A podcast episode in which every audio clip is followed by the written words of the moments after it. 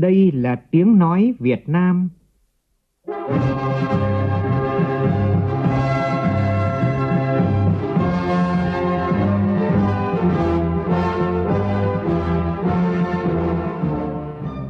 là tiếng nói Việt Nam, phát thanh từ Hà Nội, thủ đô nước Cộng hòa xã hội chủ nghĩa Việt Nam.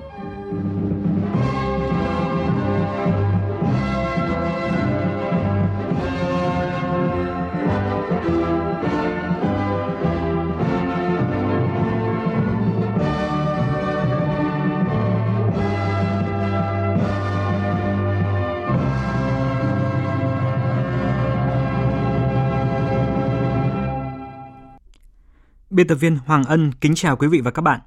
Mời quý vị cùng nghe chương trình Thời sự trưa của Đài Tiếng Nói Việt Nam với những nội dung chính sau đây.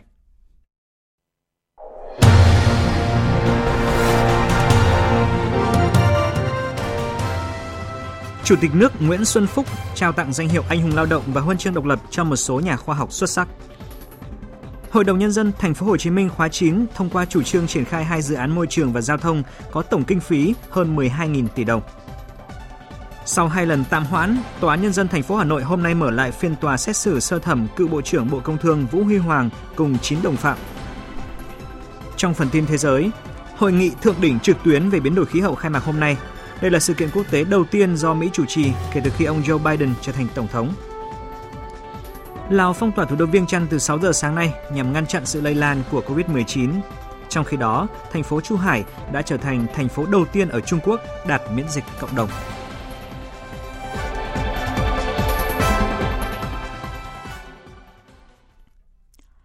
Bây giờ là nội dung chi tiết. Sáng nay tại Hà Nội, Chủ tịch nước Nguyễn Xuân Phúc trao tặng danh hiệu Anh hùng lao động cho cố giáo sư viện sĩ Vũ Tuyên Hoàng và giáo sư Hoàng Trương, trao huân chương độc lập hạng 3 cho một số nhà khoa học khác. Đây đều là những nhà khoa học đóng góp lớn cho sự phát triển của đất nước ở nhiều lĩnh vực.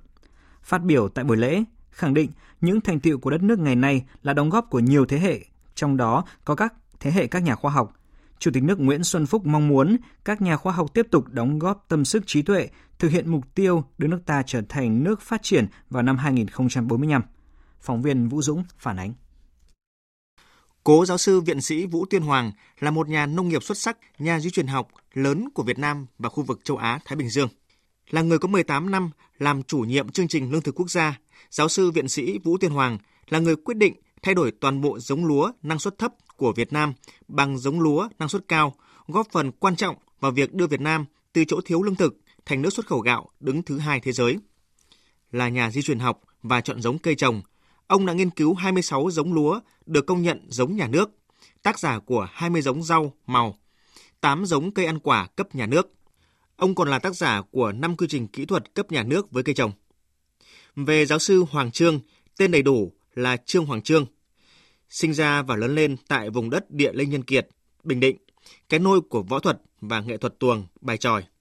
Trong quá trình cống hiến, ông đã nỗ lực phấn đấu, học tập, giữ các trọng trách quan trọng trong lĩnh vực nghệ thuật như Viện trưởng Viện Nghiên cứu Sân khấu Việt Nam, Phó Chủ tịch Thường trực Trung ương Hội hữu nghị Việt Nam Rumani. Sau khi về hưu, tháng 6 năm 2000, ông đã sáng lập Trung tâm Bảo tồn và Phát huy Nghệ thuật Dân tộc, nay là Viện Nghiên cứu Bảo tồn và Phát huy Văn hóa Dân tộc, trực thuộc Liên hiệp các hội khoa học và kỹ thuật Việt Nam và là viện trưởng từ đó đến nay. Viện đã có đóng góp quan trọng vào việc bảo tồn và phát huy văn hóa dân tộc Việt Nam, từ đó quảng bá rộng rãi ra đời sống văn hóa trong nước và nước ngoài, tập hợp được đông đảo các nhà văn hóa, khoa học, nghệ sĩ hàng đầu trong và ngoài nước tham gia. Tại buổi lễ, ba nhà khoa học khác cũng đã vinh dự đón nhận huân chương độc lập hạng 3 do Chủ tịch nước trao tặng gồm Tiến sĩ khoa học Nghiêm Vũ Khải, nguyên ủy viên Đảng đoàn, nguyên phó chủ tịch Liên hiệp các hội khoa học và kỹ thuật Việt Nam. Tiến sĩ Phạm Văn Tân, nguyên ủy viên Đảng đoàn, nguyên bí thư Đảng ủy, nguyên phó chủ tịch kiêm tổng thư ký Liên hiệp các hội khoa học và kỹ thuật Việt Nam. Tiến sĩ Phan Tùng Mậu, nguyên phó bí thư Đảng đoàn, nguyên phó chủ tịch kiêm chủ nhiệm Ủy ban kiểm tra Liên hiệp các hội khoa học và kỹ thuật Việt Nam. Khẳng định những thành tựu của đất nước ngày nay là đóng góp của nhiều thế hệ cả nước, trong đó có các thế hệ nhà khoa học. Chủ tịch nước mong muốn Liên hiệp các hội khoa học và kỹ thuật Việt Nam là nơi tập hợp, lan tỏa của các nhà khoa học Việt Nam, cả khoa học tự nhiên và xã hội, cùng nhau đoàn kết, tiếp tục cống hiến cho khoa học và công nghệ nước nhà, đóng góp vào mục tiêu đến năm 2045, nước ta trở thành nước phát triển thu nhập cao. Nhân sự kiện này, tôi xin đề nghị Liên hiệp Hội Khoa học Kỹ thuật Việt Nam cần chủ động tích cực hơn nữa trong việc quán triệt triển khai thực hiện nghị quyết đại hội lần thứ 13 của Đảng về phát triển khoa học công nghệ, nâng cao chất lượng nguồn nhân lực, thu hút, trọng dụng nhân tài, thúc đẩy đổi mới sáng tạo, ứng dụng mạnh mẽ khoa học và công nghệ cho phát triển đất nước ta. Tập hợp đoàn kết trí thức ở trong nước và trí thức ở nước người Việt Nam ở nước ngoài, khơi dậy tinh thần cống hiến, năng lực sáng tạo, tâm huyết, đóng góp xây dựng đất nước. Chủ động tham mưu đề xuất việc xây dựng, hoàn thiện các cơ chế, chính sách nhằm phát huy có hiệu quả tiềm năng to lớn của đội ngũ trí thức Việt Nam ở trong nước và nước ngoài. Thưa quý vị, làm việc với Ủy ban Văn hóa Giáo dục Thanh niên Thiếu niên và Nhi đồng của Quốc hội sáng nay, Chủ tịch Quốc hội Vương Đình Huệ đề nghị bám sát nghị quyết của Quốc hội và nghị quyết đại hội lần thứ 13 của Đảng để có chiến lược xây dựng pháp luật có liên quan đến lĩnh vực văn hóa, giáo dục, thanh niên, thiếu niên và nhi đồng. Cùng dự buổi làm việc có Ủy viên Bộ Chính trị, Phó Chủ tịch Thường trực Quốc hội Trần Thanh Mẫn. Tin của phóng viên Lại Hoa. Phó chủ nhiệm Ủy ban Văn hóa Giáo dục Thanh niên Thiếu niên và Nhi đồng của Quốc hội Phạm Tất Thắng cho biết, nhiệm kỳ khóa 14, Ủy ban đã chủ trì thẩm tra trình Quốc hội cho ý kiến, thông qua 7 dự án luật, một nghị quyết. Ủy ban cũng đã tổ chức 9 đoàn giám sát chung, 21 đoàn giám sát chuyên đề, phục vụ xây dựng luật, thực thi pháp luật, thu hút sự quan tâm đặc biệt của dư luận – trong nhiệm kỳ, Ủy ban cũng tổ chức 3 phiên giải trình về việc thực hiện chính sách pháp luật trong tuyển dụng, sử dụng đội ngũ giáo viên và tổ chức thi Trung học phổ thông quốc gia. Phiên giải trình về việc thực hiện chính sách pháp luật bảo vệ, phát huy giá trị văn hóa và công tác quản lý nhà nước về lễ hội. Phiên giải trình về quản lý nhà nước về báo chí,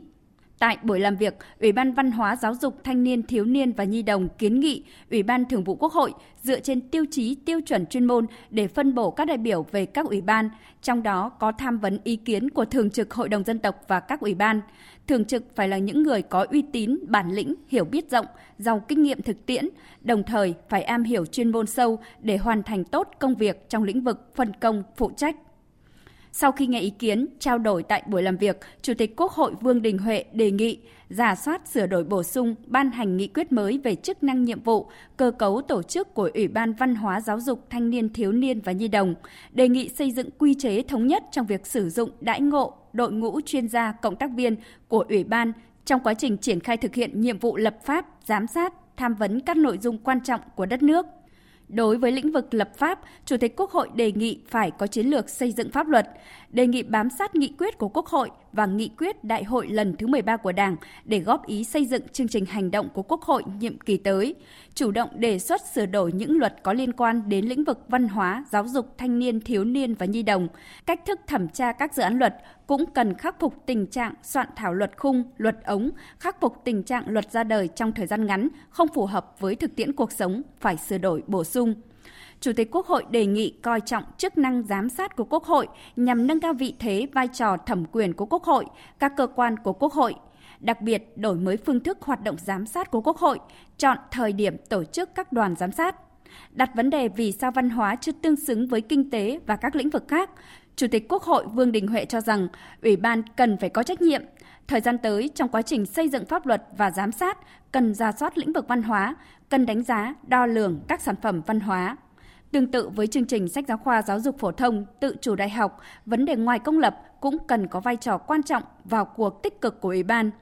Ngoài ra, đối với các vấn đề liên quan đến di tích lịch sử văn hóa, thiết chế văn hóa, đời sống văn hóa, phong học hàm học vị, Chủ tịch Quốc hội Vương Đình Huệ đề nghị Ủy ban Văn hóa Giáo dục Thanh niên Thiếu niên và Nhi đồng cần có kế hoạch đeo bám, theo đuổi những vấn đề đến cùng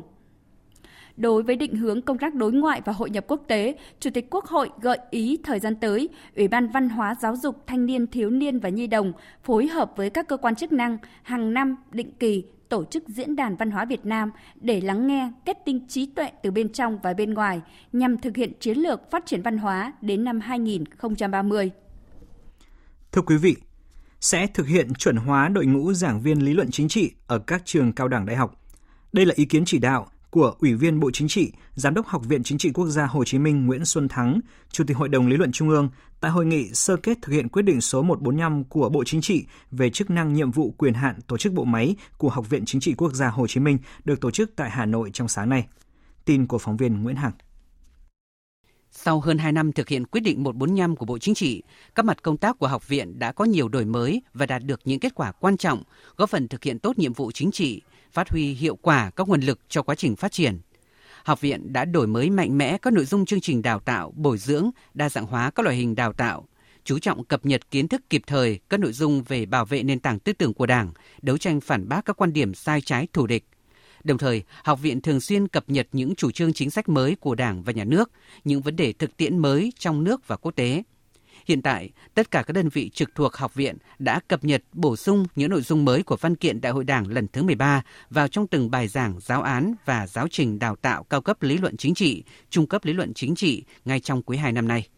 Phát biểu tại hội nghị, Ủy viên Bộ Chính trị, Giám đốc Học viện Nguyễn Xuân Thắng, Chủ tịch Hội đồng Lý luận Trung ương nêu rõ, thời gian tới sẽ đẩy mạnh việc chuẩn hóa đội ngũ giảng viên lý luận chính trị ở các trường cao đẳng đại học. Nhiệm vụ của chúng ta không phải chỉ là bồi dưỡng giảng viên lý luận chính trị của học viện, các học viện khu vực, các trường chính trị mà tiến tới chúng tôi cũng sẽ báo cáo với lại Thủ tướng Chính phủ để làm việc cụ thể với bên Bộ Nội vụ cùng với Bộ Giáo dục Đào tạo là giảng viên của trường cao đẳng và đại học là cũng phải có cái chuẩn hóa đội ngũ giảng viên lý luận chính trị ấy. giảng viên Mark Lenin ấy. người ta chán học người ta buồn học về lý luận chính trị có rất nhiều yếu tố nhưng trong đó có yếu tố giảng viên Sáng nay, Ban Thường vụ Thành ủy Hà Nội tổ chức hội nghị trực tuyến cán bộ chủ chốt học tập, nghiên cứu, quán triệt tuyên truyền 10 chương trình công tác của Thành ủy Hà Nội khóa 17, nhiệm kỳ 2020-2025. Tin chi tiết như sau. Phát biểu khai mạc, Ủy viên Bộ Chính trị, Bí thư Thành ủy Hà Nội Đinh Tiến Dũng cho biết, bám sát nghị quyết Đại hội Đảng bộ toàn quốc lần thứ 13, bám sát nghị quyết Đại hội Đảng toàn quốc lần thứ 13 và nghị quyết Đại hội đại biểu lần thứ 17 Đảng bộ thành phố. Ngày 17 tháng 3 vừa qua, Thành ủy Hà Nội đã ban hành 10 chương trình công tác nhằm triển khai thực hiện các nghị quyết đảm bảo chất lượng, đúng tiến độ đề ra. Nội dung 10 chương trình công tác bao phủ tất cả các lĩnh vực được nêu trong nghị quyết đại hội lần thứ 17 Đảng bộ thành phố. Các chương trình được kết cấu với mục tiêu, chỉ tiêu, nhiệm vụ, giải pháp riêng, song có mối quan hệ biện chứng, logic và tác động với nhau.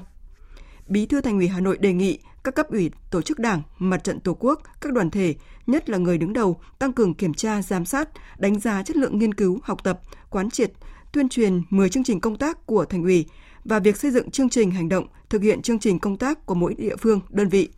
Từ đó khắc phục triệt đề bệnh hình thức qua loa, đại khái, kịp thời phát hiện, khen thưởng, biểu dương các tập thể, cá nhân có thành tích trong nghiên cứu học tập, Ngoài ra, tập trung xây dựng đội ngũ cán bộ, đảng viên, đề cao tính nêu gương, nhất là người đứng đầu, gắn bó mật thiết với nhân dân, siết chặt kỷ luật, kỷ cương công vụ, nâng cao tinh thần trách nhiệm và văn hóa ứng xử với người dân và doanh nghiệp, chống quan liêu, sách nhiễu, tiêu cực, tham nhũng, lãng phí, đoàn kết, phát huy dân chủ, coi trọng kiểm tra việc sửa chữa, khắc phục hạn chế, khuyết điểm. Bí thư Thành ủy Hà Nội nhấn mạnh, việc ban hành và tổ chức học tập quán triệt tuyên truyền 10 chương trình công tác của thành ủy là một bước quan trọng trong quá trình triển khai thực hiện sớm đưa nghị quyết đại hội 13 của Đảng và đại hội lần thứ 17 Đảng bộ thành phố vào cuộc sống. Chương trình thời sự trưa của Đài Tiếng nói Việt Nam xin tiếp tục với những tin quan trọng khác. Sáng nay, Hội đồng nhân dân thành phố Hồ Chí Minh khóa 9 tổ chức kỳ họp thứ 25. Đây là kỳ họp cuối cùng của Hội đồng nhân dân thành phố Hồ Chí Minh khóa 9. Tin của phóng viên Duy Phương thường trú tại thành phố Hồ Chí Minh. Phát biểu khai mạc kỳ họp, bà Nguyễn Thị Lệ, Chủ tịch Hội đồng nhân dân thành phố Hồ Chí Minh cho biết, kỳ họp này Hội đồng nhân dân thành phố Hồ Chí Minh xem xét thông qua các nghị quyết như điều chỉnh giá đất năm 2021, dự án xây dựng nút giao thông An Phú thành phố Thủ Đức và dự án xây dựng hạ tầng cải tạo môi trường kênh Tham Lương Bến Cát rạch nước lên, tiếp tục thực hiện đề án chương trình sửa học đường. Kỳ họp cũng làm công tác nhân sự, bầu ông Nguyễn Văn Dũng, Chủ tịch Ủy ban nhân dân quận 1 làm Phó Chủ tịch Hội đồng nhân dân thành phố Hồ Chí Minh về nhiệm kỳ 2016-2021 sau 5 năm với 25 kỳ họp, Hội đồng nhân dân thành phố Hồ Chí Minh nỗ lực đoàn kết cùng Ủy ban nhân dân thành phố, Ủy ban Mặt trận Tổ quốc Việt Nam thành phố, các cơ quan chức năng hoàn thành trọng trách được giao nên tạo sức mạnh tổng hợp để thành phố Hồ Chí Minh đạt được những thành tựu to lớn. Đây là kỳ họp mang tính cầu nối giữa nhiệm kỳ 2016-2021 và nhiệm kỳ mới là dịp để Hội đồng nhân dân thành phố Hồ Chí Minh đánh giá, nhìn nhận lại những thành tựu kết quả đã đạt được cũng như những tồn tại hạn chế trong quá trình hoạt động của Hội đồng nhân dân thành phố khóa 9. Bà Nguyễn Thị Lệ nói: Để từ đó phân tích rõ nguyên nhân, rút ra những bài học kinh nghiệm sâu sắc vừa là để kế thừa và phát huy những thành quả trong nhiệm kỳ đã đạt được làm cơ sở cho việc tiếp tục đổi mới nâng cao hiệu lực hiệu quả hoạt động của Hội đồng dân trong nhiệm kỳ tới.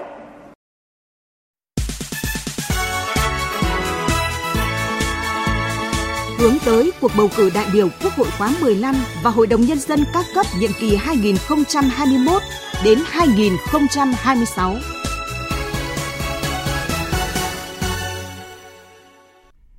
Thưa quý vị thính giả, chỉ còn một tháng nữa là đến ngày bầu cử đại biểu Quốc hội khóa 15 và Hội đồng Nhân dân các cấp. Tỉnh biên giới Lai Châu đã và đang huy động các lực lượng làm tốt công tác tuyên truyền về bầu cử đại biểu Quốc hội khóa 15 và đại biểu Hội đồng Nhân dân các cấp nhiệm kỳ 2021-2026 với phương châm người biết truyền đạt cho người chưa biết. Qua đó, mỗi người dân đang là một tuyên truyền viên tích cực cùng góp phần tạo nên thành công của cuộc bầu cử sắp tới. Ghi nhận của phóng viên cơ quan thường trú khu vực Tây Bắc. Nhiều ngày nay, trước khi đi làm nương, chị Trang Thị Sung, dân tộc Mông, ở bản Cang Hồ, xã Khun Há, huyện Tam Đường, tỉnh Lai Châu, lại cùng một số người dân trong bản tranh thủ qua nhà văn hóa bản để xem danh sách những người ứng cử và tìm hiểu thêm về cuộc bầu cử đại biểu Quốc hội và Hội đồng Nhân dân sắp tới. Trưởng bản Bí thư tri bộ đã tuyên truyền thời gian địa điểm để bầu cử. Tôi sẽ vận động người thân và nhân dân ở trong bản thực hiện đúng cái thời gian địa điểm Tôi cũng đã tìm hiểu và nắn danh sách của những đại biểu trong nhiệm kỳ tới và cũng đã có lựa chọn cho bản thân. Tôi mong là những đại biểu quốc hội và đại biểu hội đồng trong nhiệm kỳ tới thì sẽ là những người có năng lực, có trình độ, đóng góp sức lực phục vụ cho nhân dân ạ. Xã Khuôn Há, huyện Tam Đường có 14 bản, chủ yếu đồng bào Mông sinh sống, với 97% dân số có niềm tin tôn giáo. Ông Cứ A Sở, Chủ tịch Ủy ban Nhân dân xã Khuôn Há cho biết Ngoài việc kiện toàn các tổ nhân sự làm công tác bầu cử, đến nay xã cũng đã thống kê được trên 4.500 cử tri. Hiện nay, xã đang tiếp tục huy động đội ngũ già làng, trường bản, người có uy tín, tích cực tham gia tuyên truyền cho ngày bầu cử. Chúng tôi cũng đã xây dựng các cái kế hoạch cụ thể để tuyên truyền ở các bản Ờ, trong đó thì chúng tôi tập trung vào cái vùng đồng bào dân tộc à, thiểu số và có niềm tin tôn giáo. Hiện nay trên địa bàn xã Quân Á thì có 14 bản thì có 13 bản là có niềm tin tôn giáo với dân số chiếm khoảng 97% ờ, trên cơ sở cái tình hình địa bàn như vậy thì chúng tôi tập trung vào tuyên truyền cái trách nhiệm cái nghĩa vụ của cử tri trong cái việc tham gia bầu cử. Ví dụ như là chúng tôi tập trung vào cái tuyên truyền ở các cái buổi sinh hoạt thị nhóm sử dụng loa di động để tuyên truyền tại các cái tuyến đường. Huyện Tam Đường có 7 đơn vị bầu cử 147 điểm bỏ phiếu để đồng bào các dân tộc trên địa bàn nắm được các thông tin về cuộc bầu cử. Ngoài tuyên truyền bằng pano, áp phích, bằng dồn khẩu hiệu, chính quyền các xã, thị trấn đã nâng tối đa giờ phát sóng của hệ thống loa truyền thanh có dây và không dây. Với các nội dung tuyên truyền được lồng ghép sinh động qua các tiết mục kể chuyện, nhạc, kịch bằng nhiều thứ tiếng. Ông Sùng Lử Báo, Chủ tịch Ủy ban nhân dân huyện Tam Đường cho biết các điểm sinh hoạt tôn giáo cũng như là các điểm đồng bào dân tộc Mông thì có những cái đặc thù đó là nhẹ dạ, dễ tin, các thế lực thù địch tuyên truyền lôi kéo. Chính vì lẽ đó cho nên là ngoài cái việc mà tuyên truyền trên hệ thống loa truyền thanh không dây, tuyên truyền qua các đợt sinh hoạt họp bản thì chúng tôi vẫn có cái tổ an ninh trật tự thường xuyên nắm tình trên địa bàn quan tâm cho cái việc giải quyết các ý kiến kiến cử tri liên quan đến công tác bầu cử liên quan đến chế độ chính sách đảm bảo cái ổn định cái tình hình nhân dân trên địa bàn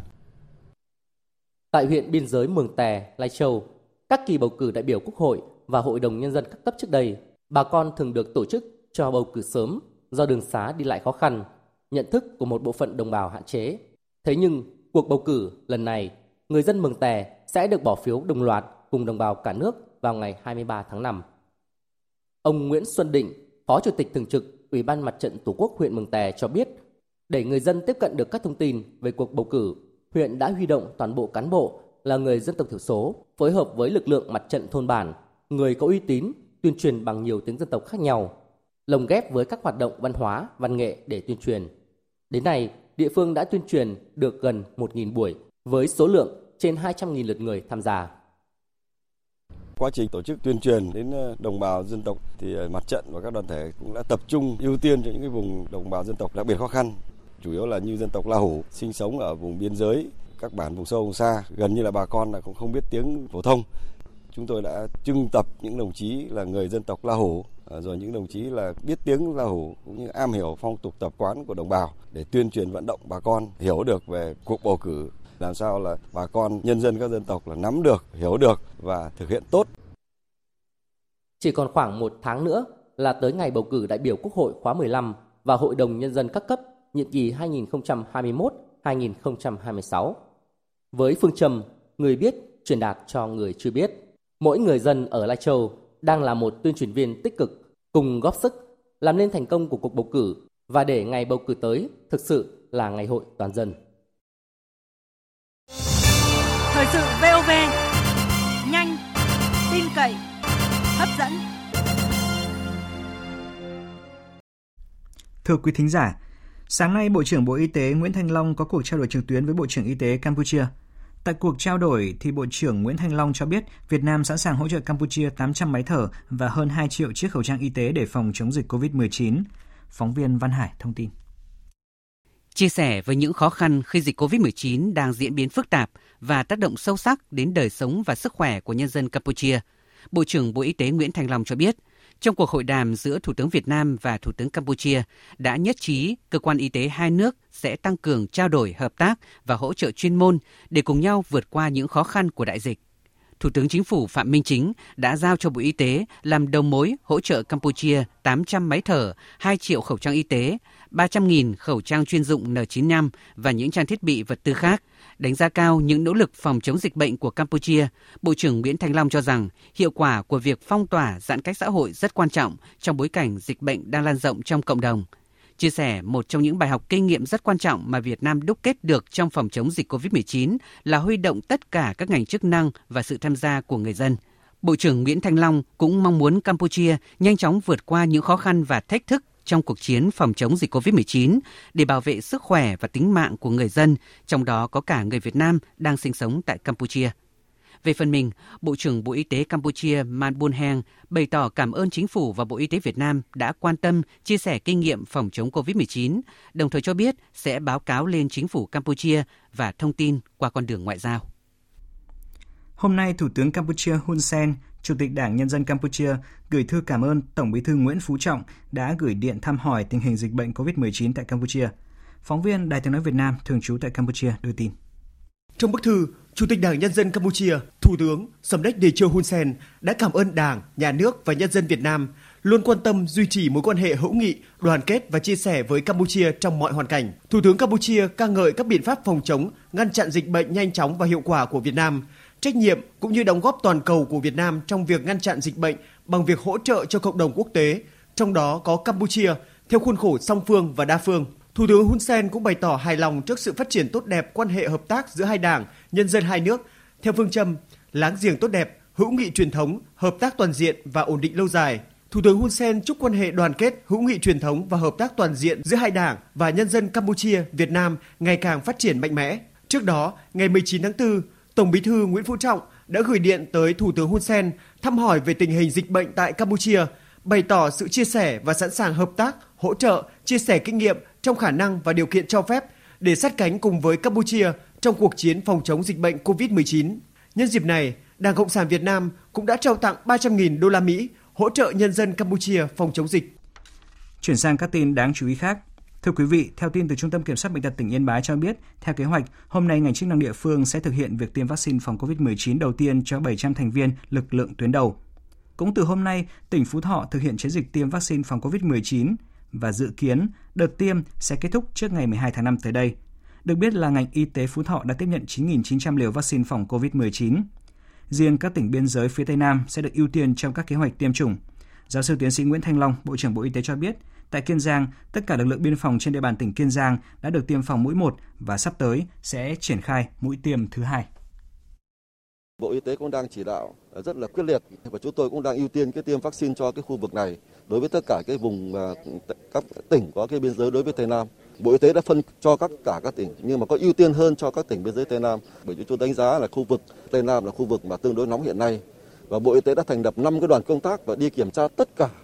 đối với 13 tỉnh và đồng bằng sông Cửu Long để làm sao cho tất cả các địa phương này đều có một cái tâm thế và có cái việc mà chuẩn bị cho những cái tình huống dịch có thể xuất hiện trong cộng đồng và dịch có thể lan tràn. Đây là cái điểm mà chúng tôi cũng đang chỉ đạo rất là quyết liệt. Sáng nay, Trung tâm Kiểm soát bệnh tật thành phố Hồ Chí Minh, gọi tắt là HCDC đã cho biết cả ba trường hợp lao động tự do nhập cảnh trái phép vào thành phố Hồ Chí Minh sáng sớm hôm qua đã có kết quả xét nghiệm âm tính lần 1 với SARS-CoV-2. Nhóm 3 người gồm một nam, hai nữ là lao động tự do tại Campuchia cùng nhập cảnh về Việt Nam qua đường Tiểu Ngạch gần một cửa khẩu ở tỉnh Tây Ninh lúc 1 giờ sáng qua. Sau đó cả ba người đến thị trấn Tân Biên, tỉnh Tây Ninh và thuê xe taxi trở về thành phố Hồ Chí Minh. Khoảng 4 giờ sáng cùng ngày, xe chở ba người vào một nhà nghỉ ở gần sân bay Tân Sơn Nhất. Tài xế taxi biết đây là ba trường hợp nhập cảnh trái phép nên đã khai báo y tế tại thị trấn Tân Biên. Nhóm ba người nhập cảnh trái phép sau đó đi trên chuyến bay VG134 ngày 21 tháng 4 và về đến sân bay Nội Bài lúc 9 giờ 10 phút cùng ngày. Hai phụ nữ trong nhóm đi xe taxi về nhà tại huyện Định Hóa, tỉnh Thái Nguyên và đã được đưa vào khu cách ly tập trung lúc 14 giờ cùng ngày. Người nam còn lại đã được tìm thấy tại huyện Quế Võ, tỉnh Bắc Ninh vào tối cùng ngày. Trung tâm Kiểm soát bệnh tật Thành phố Hồ Chí Minh khuyến cáo, trước tình hình dịch bệnh phức tạp của các nước xung quanh, người dân cần tăng cường cảnh giác trước các trường hợp nhập cảnh trái phép. Khi phát hiện các trường hợp nhập cảnh trái phép, thông tin ngay đến chính quyền địa phương. Người dân có người thân ở nước ngoài vận động không nhập cảnh trái phép, tuân thủ quy định của nhà nước khi nhập cảnh về nước để không mang nguy cơ cho gia đình và cộng đồng. Một thông tin đáng chú ý mà người dân cần nâng cao ý thức cảnh giác. Trung tâm chống độc bệnh viện Bạch Mai Hà Nội vừa tiếp nhận một nam bệnh nhân 15 tuổi bị ngộ độc sau khi uống nhầm phải dung dịch methadone, một chất được thay thế trong chương trình điều trị các chất dạng thuốc phiện cần được quản lý chặt chẽ. Trước đó, ngày 19 tháng 4, cháu bé này đi học về, mở tủ lạnh thấy chai nước dung dịch màu hồng, liền lấy uống để uống giải khát. Sau vài tiếng, cháu xuất hiện tình trạng khó thở, buồn nôn, nổi mẩn ngứa toàn thân, phù nề, mi mắt kèm theo các triệu chứng của ngộ độc. Hồi tháng 3 năm nay, một cháu bé 6 tuổi ở Hải Phòng đến nhà người thân chơi, thấy trong tủ lạnh có chai nhựa đựng nước màu hồng. Gia đình đang có người điều trị methadone, cháu tưởng siro nên đã lấy uống và bị ngộ độc. Bác sĩ Nguyễn Trung Nguyên, Giám đốc Trung tâm chống độc Bệnh viện Bạch Mai khuyến cáo, trong trường hợp phát hiện người thân uống nhầm methadone, nếu bệnh nhân còn tỉnh táo thì có thể cho uống nước và gây nôn. Trường hợp bệnh nhân có biểu hiện chậm chạp, khó thở, cần tiến hành hô hấp nhân tạo tại chỗ theo điều kiện sẵn có và nhanh chóng gọi cấp cứu 115 để đưa bệnh nhân đến cơ sở y tế gần nhất. Hiện trạng này cho thấy methadone cần được quản lý chặt chẽ. Hiện những người nghiện được quản lý tại trung tâm được cấp phát thuốc methadone uống tại chỗ. Thời gian tới, nếu người nghiện được cấp phép mang chất này về nhà sử dụng, uống tại gia đình thì việc quản lý cần chặt chẽ hơn nữa, nếu không sẽ có nhiều trường hợp bị ngộ độc do uống nhầm, không kể trẻ em mà người lớn cũng cũng rất dễ bị nhầm lẫn. Thưa quý vị, sáng nay Tòa Nhân dân thành phố Hà Nội mở lại phiên tòa xét xử sơ thẩm bị cáo Vũ Huy Hoàng, cựu Bộ trưởng Bộ Công Thương cùng 9 đồng phạm trong vụ án vi phạm quy định về quản lý sử dụng tài sản nhà nước gây thất thoát lãng phí và vi phạm các quy định về quản lý đất đai xảy ra tại Bộ Công Thương và thành phố Hồ Chí Minh. Phóng viên Quang Chính đưa tin. Theo cáo trạng, Tổng công ty cổ phần bia rượu nước giải khát Sài Gòn, gọi tắt là Sabeco, thuộc Bộ Công Thương, được giao quản lý khu đất tại số 246 Hai Bà Trưng, phường Bến Nghé, quận 1, thành phố Hồ Chí Minh, có tổng diện tích hơn 6.000 m2 để sản xuất kinh doanh. Từ năm 2012 đến năm 2016, bị cáo Vũ Huy Hoàng đã chỉ đạo cấp dưới là Hồ Thị Kim Thoa, cựu Thứ trưởng Bộ Công Thương, đang bị truy nã, và bị cáo Phan Trí Dũng, cựu Vụ trưởng Vụ Công nghiệp nhẹ Bộ Công Thương, ký các văn bản yêu cầu Sabeco dùng quyền sử dụng đất tại số 246 Hai Bà Trưng và tiền góp vốn với các doanh nghiệp tư nhân thành lập Sabeco Pearl để thực hiện dự án kinh doanh bất động sản. Sau khi thực hiện xong các thủ tục pháp lý đầu tư tại dự án này, Vũ Huy Hoàng đã chỉ đạo Sabeco thoái vốn toàn bộ dự án cho doanh nghiệp tư nhân tham gia liên doanh. Các bị cáo là lãnh đạo nhiều sở ngành thuộc Ủy ban dân thành phố Hồ Chí Minh đã tham mưu cho ông Nguyễn Hữu Tín, thời điểm đó là Phó Chủ tịch Ủy ban dân thành phố Hồ Chí Minh, ký ban hành quyết định cho Sabeco Pearl thuê đất trái quy định pháp luật. Giá trị quyền sử dụng đất tại thời điểm ban hành quyết định cho thuê là hơn 1.000 tỷ đồng, trong khi thực tế có giá trị là 3.800 tỷ đồng. Hành vi của ông Hoàng cùng các bị cáo gây thiệt hại cho ngân sách nhà nước là hơn 2.700 tỷ đồng. Trong phiên tòa sáng nay, bị cáo Nguyễn Hữu Tín có đơn xin xét xử vắng mặt. Đại diện Bộ Công Thương có ông Ngô Khải Hoàn, Phó Bộ trưởng Vụ Công nghiệp. Hội đồng xét xử cũng triệu tập nguyên Thứ trưởng Bộ Công Thương Nguyễn Nam Hải với tư cách là nhân chứng và người có quyền lợi nghĩa vụ liên quan. Song ông Hải vắng mặt. Phiên tòa dự kiến diễn ra trong một tuần từ ngày 22 đến ngày 29 tháng 4, kể cả thứ Bảy, Chủ nhật. Thời sự VOV nhanh, tin cậy, hấp dẫn. Thưa quý vị thính giả, theo lộ trình, năm học tới, lớp 2 và lớp 6 sẽ sử dụng sách giáo khoa mới. Những ngày qua, dư luận xã hội đặt nhiều sự quan tâm đến việc giá sách giáo khoa lớp 2 và lớp 6 tăng lần lượt gấp 3 lần và 3,56 lần so với bộ sách hiện tại. Và đây không phải là câu chuyện mới khi mà thời điểm này năm ngoái, giá sách giáo khoa lớp 1 cũng tăng phi mã khiến cho phụ huynh học sinh bức xúc. Câu hỏi đặt ra là vì sao sách giáo khoa liên tục tăng giá? Việc xây dựng giá sách giáo khoa đã thực sự minh bạch. Giá sách giáo khoa tăng có đồng nghĩa với chất lượng sách được cải thiện hay không? Phần trình bày của biên tập viên Minh Châu sau đây với sự tham gia của phóng viên Minh Hường sẽ đề cập vấn đề này. Kính chào quý vị và các bạn. Như vậy là giá sách giáo khoa lớp 2 và lớp 6 năm học tới đã tăng gấp 3 lần so với bộ sách hiện đang sử dụng. Và cùng tham gia chương trình hôm nay có phóng viên Minh Hường, ờ, phóng viên theo dõi mảng giáo dục. À, thưa chị Minh Hường ạ, các đơn vị xuất bản thì đã lý giải như thế nào về việc tăng giá này ạ?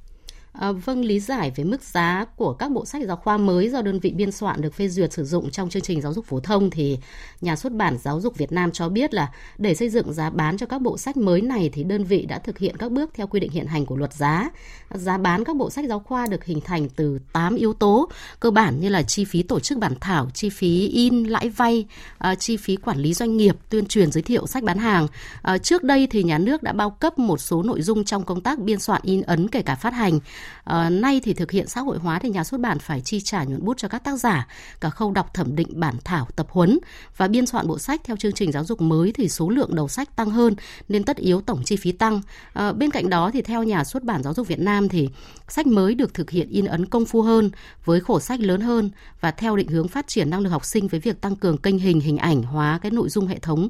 uh, minh họa phong phú hấp dẫn thì số trang trong mỗi cuốn sách cũng nhiều hơn, chất lượng giấy và yêu cầu kỹ thuật in được nâng lên nhằm đảm bảo là cái chất lượng hình ảnh như cái lý do mà ông Nguyễn Đức Thái, chủ tịch hội đồng thành viên của nhà xuất bản Giáo dục Việt Nam đưa ra trong cái buổi họp ạ.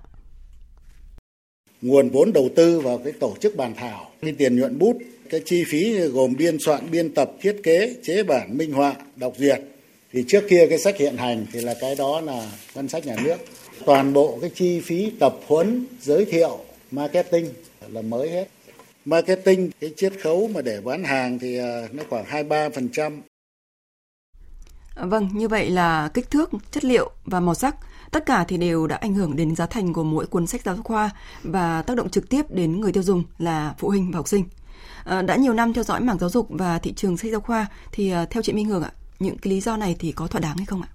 Vâng, à, việc nhà xuất bản đưa ra mức giá dựa trên cái tổng chi phí để làm sách ấy, thì không sai ở góc độ là đơn vị kinh doanh với các chi phí mới cũng như các vấn đề kỹ thuật của cuốn sách như là kích thước, màu sắc, số trang, số đầu sách thì đều tăng so với trước đây như là cái báo cáo của nhà xuất bản Giáo dục Việt Nam thì cái việc so sánh giữa giá sách cũ với việc in sách mới hiện hành thì tôi thấy chưa thực sự là tương đồng. Còn việc giá sách mới tăng có thỏa đáng hay không thì tôi thấy chưa thực sự thỏa đáng. Bởi lẽ là chúng ta chưa biết rằng là cái việc giá sách tăng có đồng nghĩa với việc là chất lượng cuốn sách cả về nội dung và hình thức thì có đảm bảo đúng cam kết của nhà xuất bản hay không và liệu chúng ta có thể ra soát thẩm định được là chất lượng của cuốn sách hay không. Vấn đề đặt ra ở đây là cần công khai minh bạch về giá, về chất lượng sách thì mới thuyết phục được người dân bởi không thể loại trừ cái khả năng là các nhà xuất bản vì cạnh tranh nhau nên sẽ sử dụng các loại giấy tốt nhất, kỹ thuật in tốt nhất. Đương nhiên là giá sách giáo khoa sẽ tăng trong khi đối với sách giáo khoa thì chúng ta không cần thiết phải làm quá tốt đến như vậy ạ.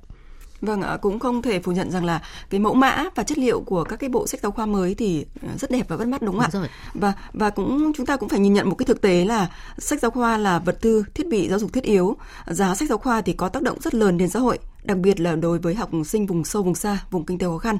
À, vậy nhưng cũng giống như những cái loại hàng hóa khác trên thị trường thì giá sách giáo khoa cũng đã có nhiều biến động.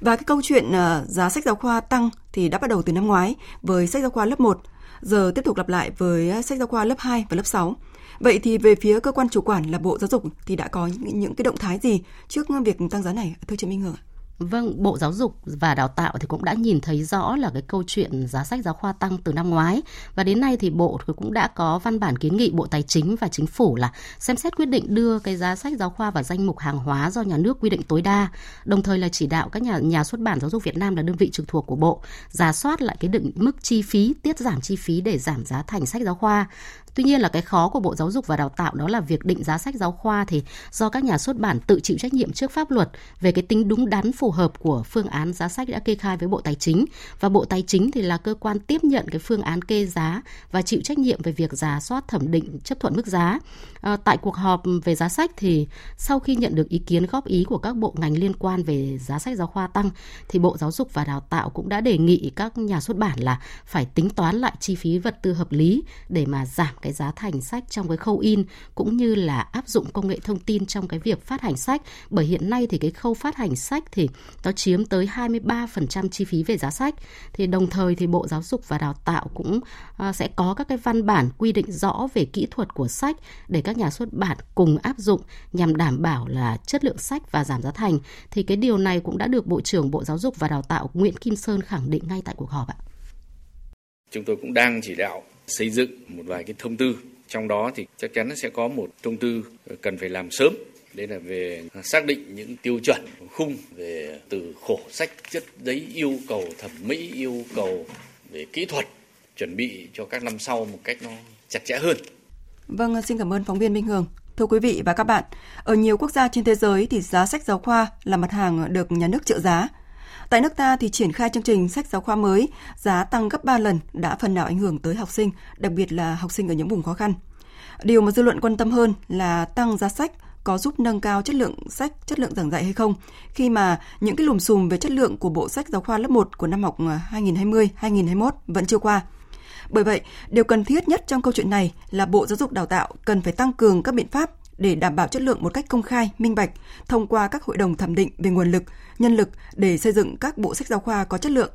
Như yêu cầu của Phó Thủ tướng Vũ Đức Đam trong cuộc làm việc với lãnh đạo Bộ Giáo dục và Đào tạo, đại diện một số nhà xuất bản về công tác xuất bản, phát hành sách giáo khoa, đồ dùng dạy học cho năm học mới vừa diễn ra cách đây 2 ngày. Bây giờ giáo dục nói chung, đặc biệt là vấn đề sách giáo khoa, quá trình chuẩn bị làm sách giáo khoa là tất cả phải trên một tinh thần thực sự cầu thị và hoàn toàn minh bạch. Tất cả là vì học sinh và vì đổi mới giáo dục. Xuất bản phát hành sách giáo khoa trước hết vì lợi ích của học sinh, phụ huynh. Yêu cầu đó của Phó Thủ tướng Vũ Đức Đam quả thực đáng suy ngẫm để chúng ta có thể lập lại một trật tự về giá sách giáo khoa,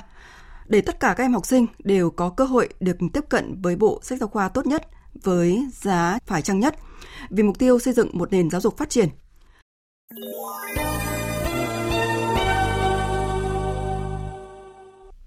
Mời quý vị nghe tiếp chương trình Thời sự trưa của Đài Tiếng Nói Việt Nam với phần tin quốc tế.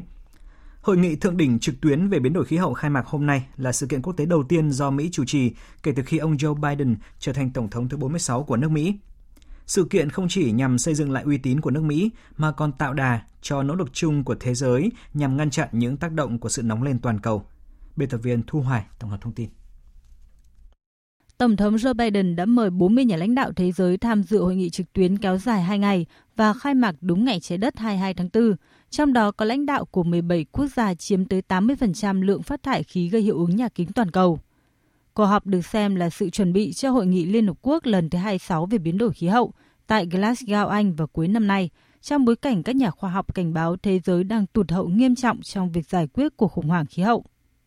Câu trả lời cho câu hỏi – cuộc chiến chống biến đổi khí hậu sẽ đi về đâu, phụ thuộc nhiều vào sự hợp tác giữa Trung Quốc và Mỹ, hai quốc gia gây ô nhiễm nhất thế giới. Cuối tuần trước, đặc phái viên Mỹ về khí hậu John Kerry đã đạt được một thỏa thuận tại Thượng Hải để giải quyết khẩn cấp những gì mà quan chức này gọi là hậu quả của việc để nhiệt độ tăng theo chiều xoắn ốc. Chúng ta rời Paris vào năm 2015 với một thỏa thuận rằng tất cả sẽ làm việc cùng nhau để giữ nhiệt độ trái đất tăng không quá 2 độ C và tham vọng hơn là 1,5 độ C. Tuy nhiên cho đến nay, hầu như không có quốc gia nào trên hành tinh đạt được mục tiêu. Một trong những nội dung được mong chờ nhất và quyết định sửa trở lại của nước Mỹ chính là việc Tổng thống Joe Biden dự kiến sẽ công bố mục tiêu cắt giảm khí thải mới của Mỹ. Mục tiêu được kỳ vọng là ít nhất 50% vào năm 2030, dựa trên mức của năm 2005. Một mục tiêu nhận được sự ủng hộ rộng rãi của các nhóm môi trường cũng như Liên Hợp Quốc. Theo Tổng thư ký Liên Hợp Quốc Antonio Guterres, năm 2021 phải là năm hành động để tránh vực thẳm của thảm họa khí hậu. Năm 2020 nóng hơn 1,2 độ C so với thời kỳ tiền công nghiệp. Chúng ta đang tiến gần đến giới hạn 1,5 độ C do cộng đồng khoa học đặt ra một cách nguy hiểm. Thế giới đang ở bên bờ vực thẳm và chúng ta trước tiên phải nhất trí được một hướng đi chung. Liên Hợp Quốc đã và đang thúc đẩy một liên minh toàn cầu cam kết không phát thải dòng với sự tham gia của tất cả các quốc gia, thành phố, khu vực, doanh nghiệp và tổ chức tài chính. Thông tin từ Bộ Ngoại giao Việt Nam cho biết, nhận lời mời của Tổng thống Mỹ Joe Biden, Chủ tịch nước Nguyễn Xuân Phúc sẽ tham dự và có bài phát biểu tại hội nghị này. Và thưa quý thính giả, hội nghị thượng đỉnh toàn cầu về khí hậu diễn ra đúng vào ngày trái đất. Và khôi phục trái đất của chúng ta là chủ đề của ngày trái đất năm nay trong bối cảnh thế giới đang đối mặt với đại dịch COVID-19 và hướng tới khôi phục lại cuộc sống bình thường, khôi phục kinh tế và khôi phục trái đất. Nhiều sự kiện à, ứng phó với biến đổi khí hậu đã và đang được tổ chức vì ngày trái đất 2021 Cơ quan Hàng không Vũ trụ Mỹ NASA tổ chức một sự kiện Ngày Trái Đất trực tuyến từ ngày 21 đến ngày 24 tháng 4, tập trung vào cách sống bền vững hơn trên hành tinh của chúng ta và khám phá mối liên hệ giữa bầu khí quyển, vòng tuần hoàn nước, rừng, cánh đồng, thành phố tròn băng và khí hậu của trái đất. Và gã khổng lồ Google hôm nay cũng phát đi thông điệp trồng cây xanh cho các thế hệ tương lai để bảo vệ trái đất trên thành công cụ tìm kiếm. Chuyển sang các tin đáng chú ý khác.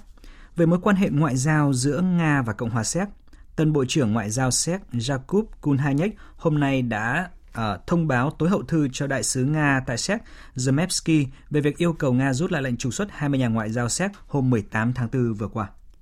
Theo yêu cầu của Séc, trước 12 giờ hôm nay theo giờ địa phương, nếu Nga không nhận lại tất cả 20 nhà ngoại giao của Séc vừa mới bị Nga trục xuất, Séc sẽ cắt giảm số lượng nhà ngoại giao của Nga tại Séc xuống bằng với quân số của Đại sứ quán Séc tại Nga hiện nay.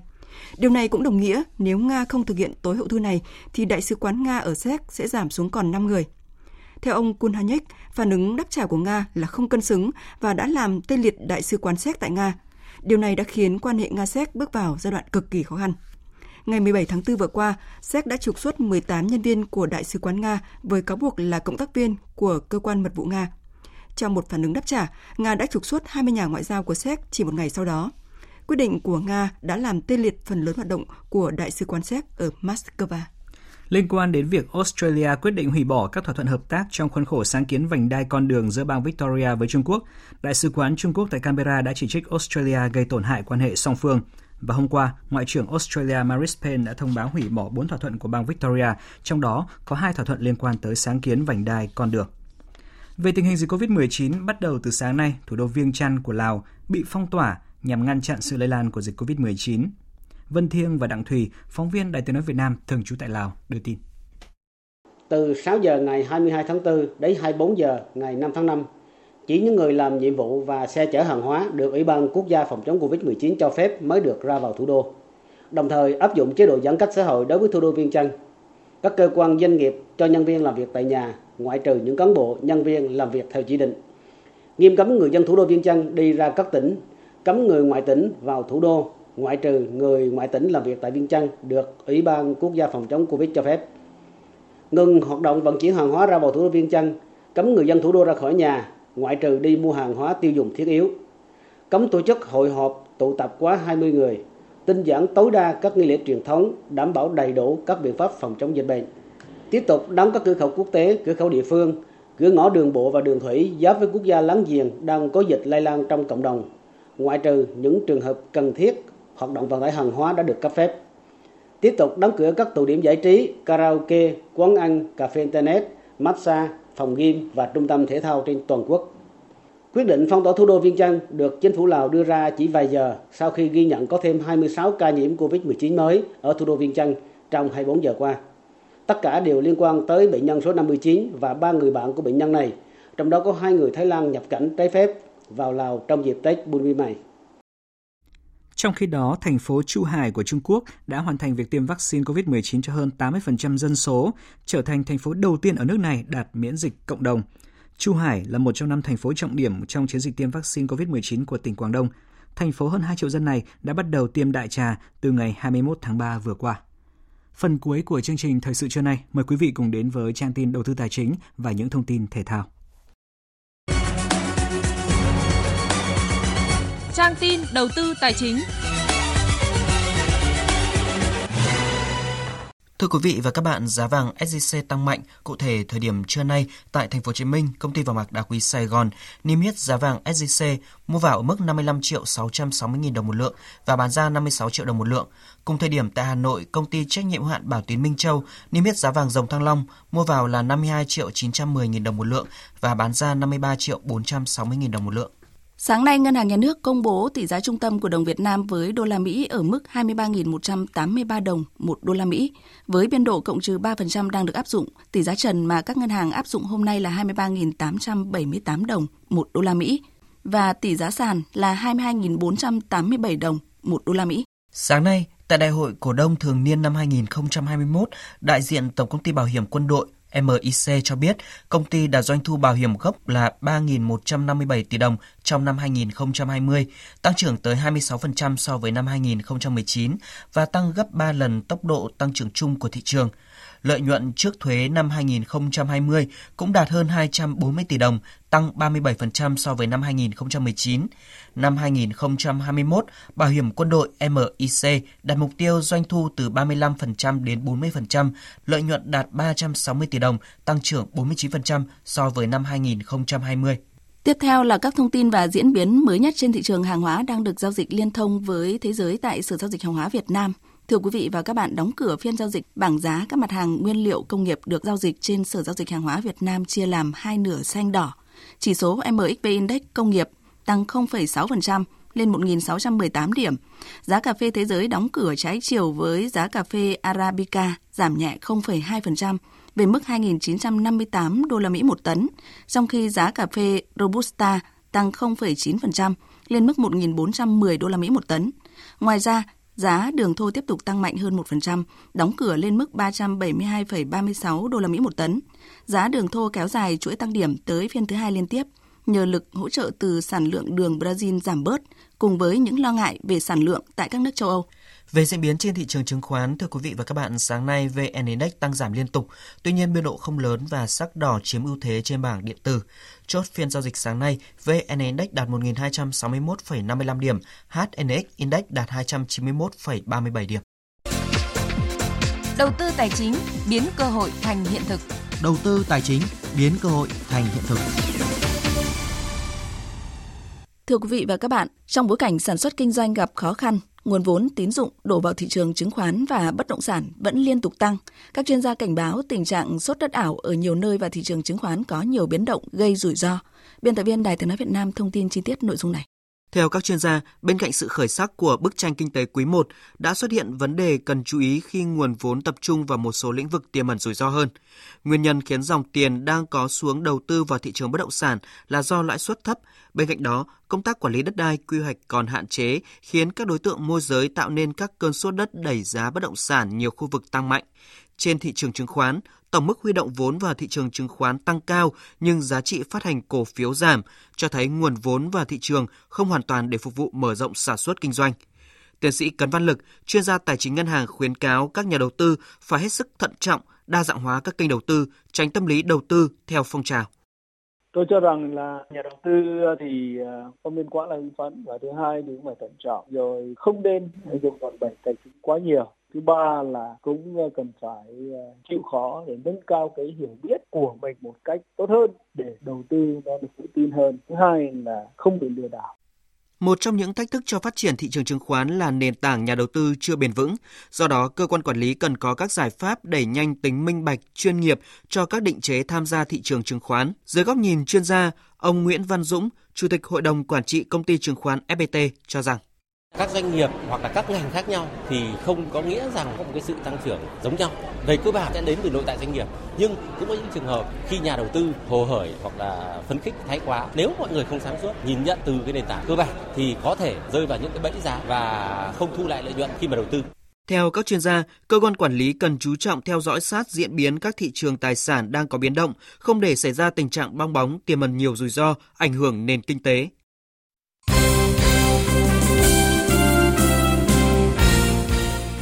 Quý vị và các bạn, chiều nay lượt 6 vòng chung kết giải Futsal HD Bank vô địch quốc gia 2021 khởi tranh với 3 cặp đấu. Vào lúc 12 giờ 45, Thái Sơn Bắc gặp Zebit Sài Gòn. Tiếp đó, đương kim vô địch Thái Sơn Nam chạm trán Tân Hiệp Hưng. Trận đấu còn lại trong ngày là cuộc so tài của Savinex Khánh Hòa và Cao Bằng. Trên bảng xếp hạng hiện tại, Saco, Rapid Sài Gòn và Thái Sơn Bắc đang chia nhau 3 vị trí dẫn đầu khi có cùng 13 điểm.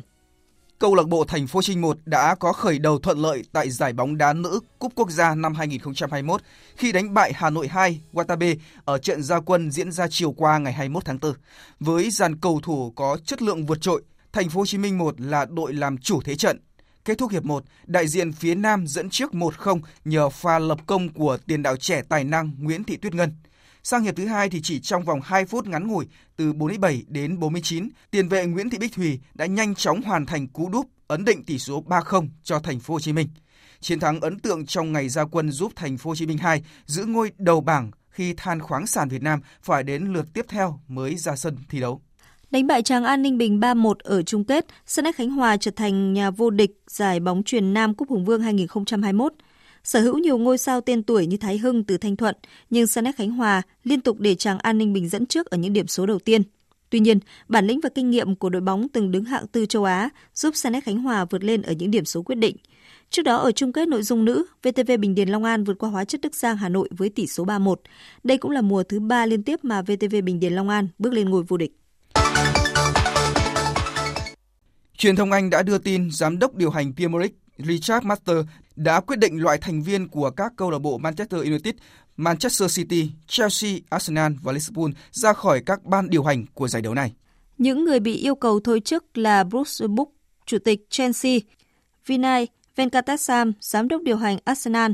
Ferran Soriano, giám đốc điều hành Man City, Ed Woodward, phó chủ tịch Manchester United và Tom Werner, giám đốc điều hành Liverpool. Trong trường hợp những nhân vật này không từ chức, Premier League sẽ ra lệnh sa thải. Nguyên nhân khiến những người này bị trừng phạt là do đã quyết định để đội bóng mình nhập Super League. Riêng Tottenham hiện không có thành viên trong tổ chức Premier League. Trước đó, việc 6 đội bóng Anh gia nhập Super League đã nhận được sự cảnh báo từ Chủ tịch Liên đoàn bóng đá châu Âu Alexander Seferin. To the English club, respect for those Tôi muốn nói với các câu lạc bộ Anh rằng hãy tôn trọng những người đã bỏ công sức để đến sân cổ vũ cho các bạn. Hãy vì họ mà thay đổi suy nghĩ. Hãy làm điều đó vì sự tôn trọng đối với người dân Anh, vì ngôi nhà chung của bóng đá. Điều quan trọng là vẫn còn thời gian để thay đổi suy nghĩ của các bạn. Ai cũng có thể mắc sai lầm. Người hâm mộ Anh xứng đáng để bạn sửa chữa sai lầm của mình. Họ xứng đáng được tôn trọng. Cách đây vài ngày, 12 câu lạc bộ đã thông báo thành lập Super League. Những đội bóng đó là AC Milan, Inter Milan, Juventus, Manchester City, Manchester United, Arsenal, Tottenham, Chelsea, Liverpool, Barcelona, Real Madrid và Atletico Madrid. Việc thành lập Super League cũng đã không nhận được sự ủng hộ từ Liên đoàn bóng đá thế giới. Chủ tịch FIFA Ông Gianni Infantino cho rằng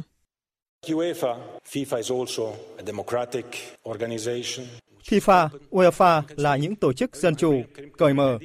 Mọi người đều có quyền đưa ra ý kiến của mình. FIFA phản đối mạnh mẽ Super League. Super League sẽ phá vỡ cấu trúc của bóng đá hiện tại và những giải đấu được tổ chức bởi UEFA và FIFA.